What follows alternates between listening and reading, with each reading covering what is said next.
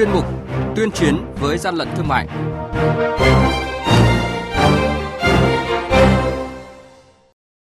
Thưa quý vị, thưa các bạn, Quản lý thị trường Tiền Giang phát hiện quầy thuốc kinh doanh khẩu trang y tế không niêm yết. Trong khi đó, tại Bắc Ninh, cơ quan chức năng xử phạt cá nhân kinh doanh quần áo giả mạo nhãn hiệu.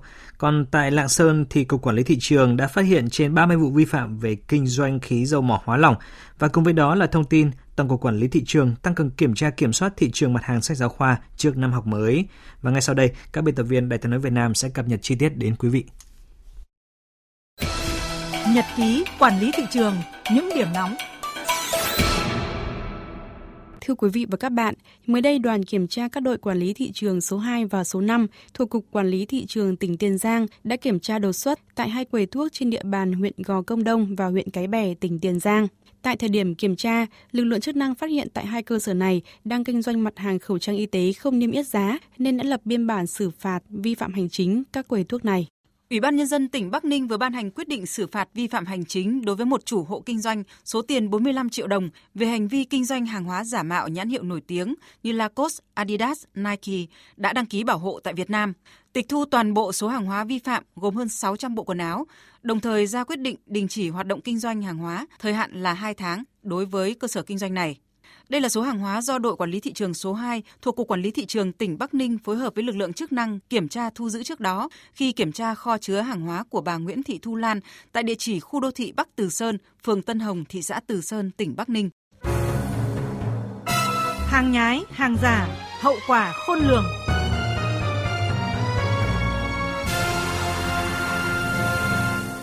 Thưa quý vị và các bạn, ngay từ đầu tháng 8, Tổng cục Quản lý thị trường đã ban hành công văn về việc tăng cường kiểm tra, kiểm soát mặt hàng sách, sách giáo khoa, xuất bản phẩm, đồ dùng học tập nhằm ngăn chặn tình trạng sách giáo khoa in lậu, sách giả. Kế hoạch kiểm tra chuyên đề đối với mặt hàng sách giáo khoa, xuất bản phẩm, đồ dùng học tập ghi rõ, đối tượng kiểm tra là các tổ chức cá nhân hoạt động kinh doanh sách giáo khoa, xuất bản phẩm, đồ dùng học tập.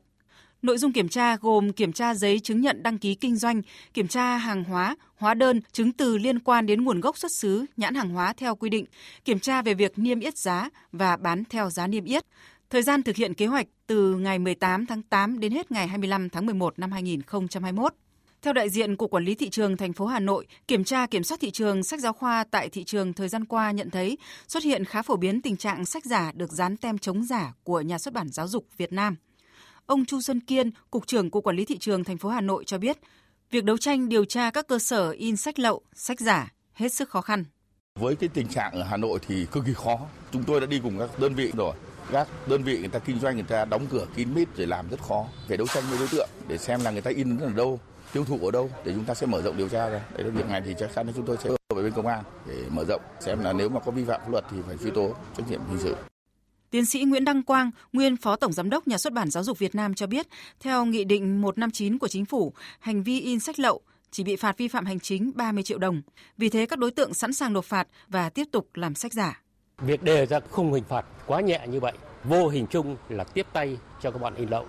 Cho nên chúng tôi đề nghị là rất khẩn thiết với các cơ quan chức năng, với chính phủ là phải sửa đổi cái khung hình phạt để nâng khung hình phạt đủ mức răng đe nữa tức là chuyển sang khung hình phạt, sang cái tội sản xuất và buôn bán hàng giả. Quý vị và các bạn đang nghe chuyên mục Tuyên chiến với gian lận thương mại. Hãy nhớ số điện thoại đường dây nóng của chuyên mục là 038 85 77 800 và 1900 88 86 55. Xin nhắc lại số điện thoại đường dây nóng của chuyên mục là 038 85 77 800 và 1900 88 86 55.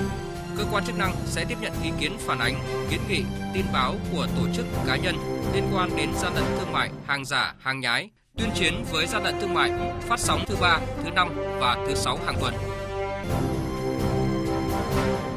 Thưa quý vị và các bạn, hơn 7 tháng qua, lực lượng quản lý thị trường tỉnh Lạng Sơn tăng cường kiểm tra việc kinh doanh xăng dầu, khí dầu mỏ hóa lỏng tại các huyện, thành phố.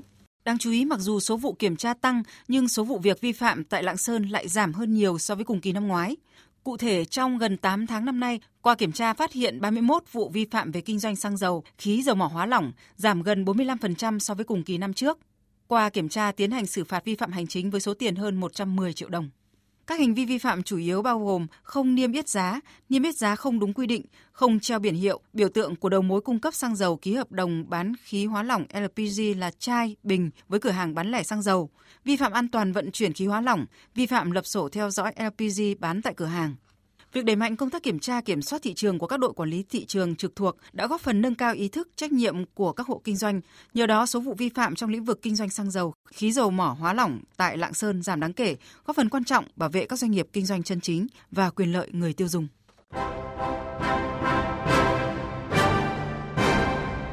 Chung tay chống hàng gian, hàng giả, bảo vệ người tiêu dùng.